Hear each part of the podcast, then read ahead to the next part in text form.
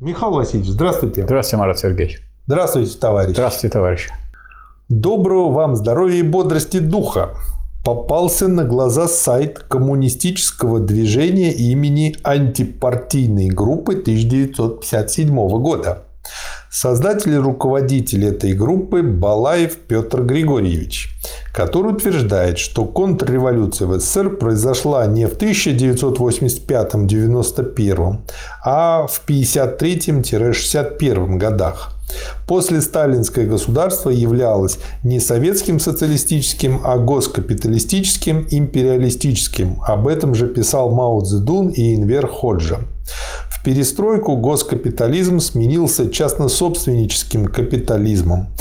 То же время нет нужды в новой социалистической революции для преодоления контрреволюции. Отрицает массовые репрессии 1937-1938 годов и Бериевскую реабилитацию как таковые. Отрицает с, приведением, с, примени, с приведением множества аргументов реставрацию капитализма в Китайской Народной Республике. На их сайте много противоречивой информации. Знакомы ли вы с этим движением и хотелось бы узнать ваше мнение по выше приведенным утверждениям Балаева ПГ. Сразу скажу, что непосредственно с этим сайтом не знаком. Но с теми людьми, которые упоминаются в заглавии этого сайта, с их работами, с их деятельностью и ситуацией знаком.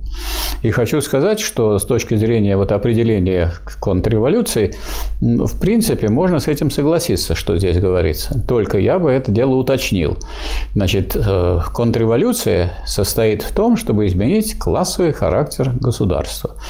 Когда идет подготовка к его изменению, это подготовка к контрреволюции. Когда уже изменили классовый характер государства, это уже использование итогов этой контрреволюции для того, чтобы перейти к другой форме государства, то есть государству другого класса. Поэтому, начиная с, можно сказать, с 20-го съезда, с того, когда Э, я думаю, что заслуженного лидера рабочего революционного движения не только Советского Союза, но и всего мира, товарища Сталина, между прочим, и друга Мао Цзэдуна, и наставника Мао Цзэдуна. Вот. Э, начиная с 20-го съезда, где объявили по существу то, что, то, что сделал Сталин – это некий негатив, а не позитив. Э, с этого начинается э, подготовка, причем фронтальная подготовка контрреволюции. Началась она в верхах, и наиболее инициативной эти фигуры здесь был Никита Хрущев, который, с одной стороны, на 19-м съезде выступал, Теперь я свидетель, что потом Хрущев выступил в газете про то, что нужно сделать в деревне и что надо там собирать э, новые какие-то промышленные чуть ли не строить э, здания и сооружения в деревне, а не развивать производство, за что его Сталин раскритиковал в самых резких тонах, и он в самых, так сказать, жалких тонах оправдывался перед Сталином, в том числе и публично. Ну и затаил, видимо, большую обиду на товарища Сталина. Ну, кроме того, я лично от товарища Всеволода Кочетова узнал, что э, Хрущев не только знаком был с статскистами, но и поддерживал контакты. И он, так сказать, приходил к Сталину перед 19-м съездом, что, дескать, а вот у меня были такие случаи, я контактировал. Ну, Сталин так по-доброму говорит, а с кем не бывает.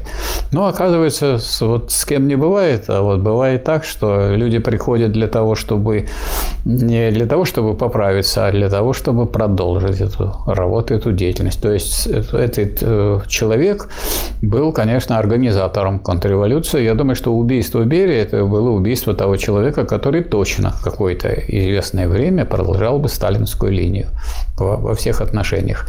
А Хрущев э, продолжал прямо противоположное. Он стал готовить контрреволюция. А что значит контрреволюция в такой стране, как Советский Союз? Надо взять орган, который является руководящим в этой стране, и развернуть его на 180 градусов. Если у нас главное для коммунистов, для партии – это учение о диктатуре пролетариата, значит, надо объявить, что это уже не нужна никакая диктатура пролетариата, классовая борьба не нужна. Так, так что сказать, распускаем, как говорится, все свои мобилизованные кадры, и, так сказать, идет сам собой э, движение коммунизм. Хотя и сама эта формулировка безграмотная, потому что коммунизм в Советском Союзе у нас был с 1936 года. По той простой причине, что социализм есть коммунизм, но в первой его фазе с родимыми пятнами капитализма. И такие, как Хрущев и прочие, это и есть как раз те самые родимые пятна капитализма, которые активизировали себя и убедили наивных людей в том, что, дескать, классовая борьба прекратилась, диктатура пролетариата не нужна. А что такое диктатура пролетариата? Это упорная борьба кровавые и бескровные, военные и хозяйственные, насильственные и мирные, против сил и традиций старого общества. Вот вы договорились, что не будете с ней бороться со силами и традициями старого общества. А силы и традиции старого общества не взяли на себя такое обязательство. Поэтому что должно получиться? Поэтому ясное дело, что после того, как э, вы выбросили из программы диктатуру пролетариата, установилась диктатура буржуазии на, э, э, благодаря решением 22 съезда, 61 год. Здесь было вот обозначено. Поэтому вот в таком ракурсе можно на это смотреть. Поэтому то, что говорят товарищи, ну, я, поскольку не, непосредственно не знакомился, по крайней мере, мне кажется, что заслуживающим внимания. То есть, э, в целом-то вы согласны, что с 53 по 61 год как раз вот начался переход да, подготовилась контрреволюция, а контрреволюция всегда одномоментная. Там революция одномоментная, и контрреволюция тоже. Вот после этого решения все, так сказать, пошло наоборот. А, ну, дальше тут э, идет классификация, что появился госкапитализм, а в 1991 году госкапитализм сменился частно-собственническим. И с этим я тоже согласился бы, потому что как только государство перестало быть государством рабочего класса, оно стало государством буржуазным. А значит, вся государственная собственность стала капиталистической. Да. Появился госкапитализм. А в сельском хозяйстве появилась частная собственность коллективов, потому что машина, систему машино-тракторных станций уничтожили. И э, колхозы из, так сказать, ячеек социалистического хозяйства, которые образовывали общее, так сказать, звено социалистического производства, они превратились в отдельные частные хозяйства. Поэтому все пошло назад. А дальше, как я понимаю, можно согласиться с тем, что не было массовых репрессий 1937-1938 года и Бериевской зато были массовые, зато как таковой. Были массовые репрессии 1962 года, расстрел рабочих в Новочеркасске, которые требовали всего лишь то, что всегда осуществлялось при Сталине – снижение цен. А тут вдруг они увидели повышение цен на масло, мясо, молочные продукты угу. и так далее. А их расстреляли. И говорят, что там какие-то люди примазывались.